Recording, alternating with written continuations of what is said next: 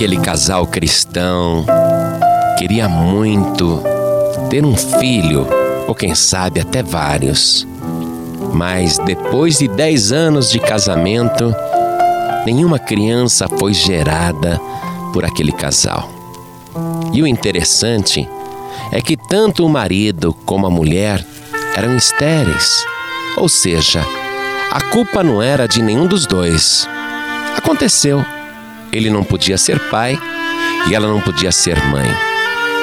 Mas eles se amavam muito. Então, como se um quisesse consolar o outro, disseram quase ao mesmo tempo: Ora, vamos adotar uma criança. Isso mesmo, boa ideia. E não fizeram questão de escolher a criança. Entraram na fila da adoção e diziam: Quem Deus mandar estará ótimo para nós. E ligaram, ligaram de uma creche e, através da vara da infância e juventude daquela cidade, eles receberam uma menina bem loirinha, de olho bem clarinho, lindinha, parecia uma boneca, e ela já tinha três anos. O casal ficou muito feliz e colocou o nome naquela menininha de Sara. Passado um ano, disseram: apenas a Sara é muito pouco, vamos adotar mais uma. E novamente se inscreveram no programa de adoção e a creche mandou outra menina. E ela era japonesinha, bem amarelinha mesmo, com o cabelo bem pretinho. O rosto dela até parecia um pratinho de tão redondinho. E colocaram o um nome nela de Sol. E a Sol foi crescendo no meio deles e o casal ficou muito contente. Um ano depois, resolveram adotar mais uma criança. E a creche mandou agora uma criança, uma menininha bonitinha, bem marronzinha, bem marronzinha mesmo. E puseram um nome nela de Mariana, mas eles gostavam mesmo de chamá-la de Sonho de Valsa, porque ela lembrava aquele famoso bombom. As três crianças recebiam o mesmo amor, o mesmo carinho. Mas a Sonho de Valsa achava que era menos amada e foi ficando complexada, complexada. Mas ela não dizia nada, apenas achava no seu íntimo que era menos amada que as outras irmãs adotivas. Alguns anos depois, o casal resolveu fazer uma festa, porque o casal estava muito feliz. A Mariana agora estava com seis anos de idade. A japonesinha tinha sete e aquela outra, a primeira, a Sara, tinha oito anos. E o casal então resolveu fazer uma festa com palhaços, doces, pipocas, bolos e contrataram também uma pessoa que ficava enchendo balões e distribuindo para os convidados. Todo mundo estava se divertindo muito naquela festa menos a Mariana, a sonho de valsa. Então ela foi até aquele gramado onde estava o homem que enchia os balões e dava para as crianças. E ela viu que justamente aquele homem tinha três balões. Um era branco, outro era amarelo e outro era marrom. E o balão marrom estava amarrado com um barbante mais curto. Então era assim, ó. O balão branco e o balão amarelo estavam suspensos no ar, amarrados com um barbante do mesmo comprimento.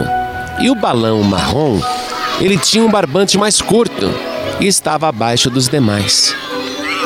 No olhar infantil da Mariana, ela se viu ali.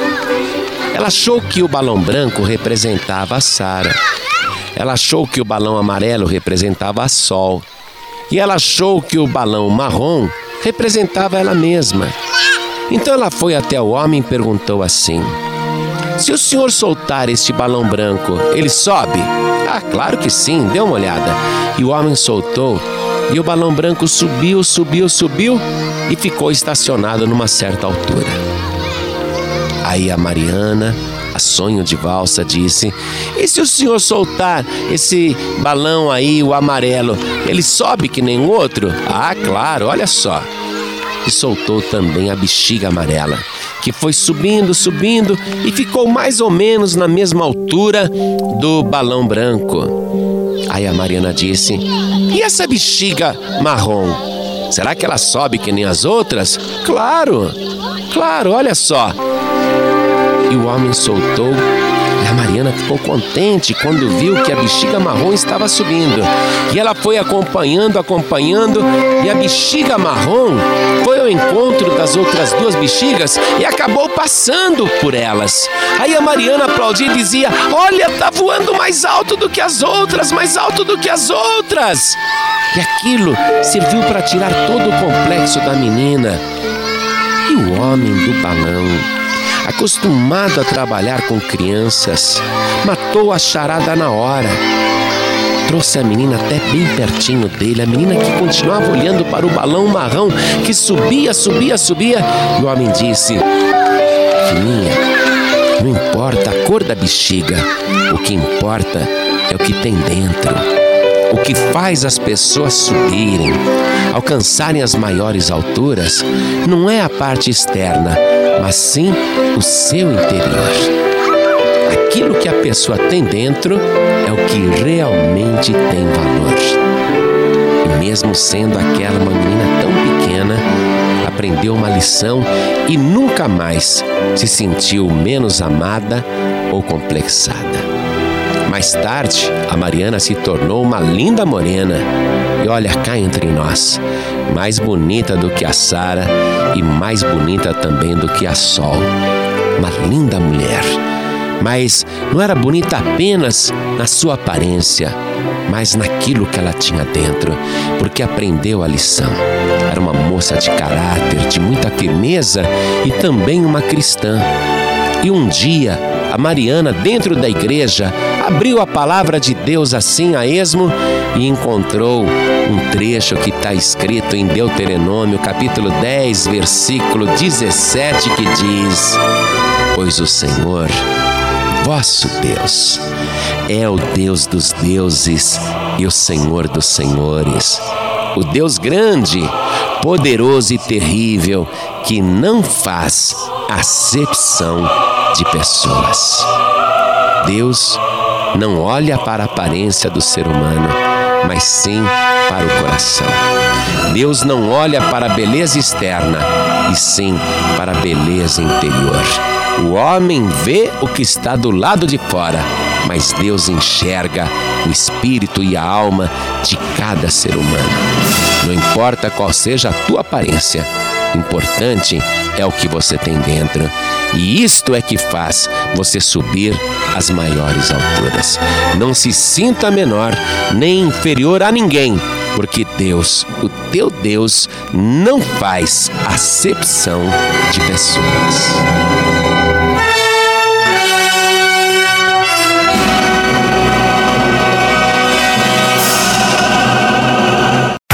Você acabou de ouvir este podcast com João Ribe Palharim, um oferecimento dos pregadores do telhado. Para saber mais sobre este trabalho, acesse o site pregadoresdotelhado.org.br. Pregadores do Telhado, feliz a nação cujo Deus é o Senhor.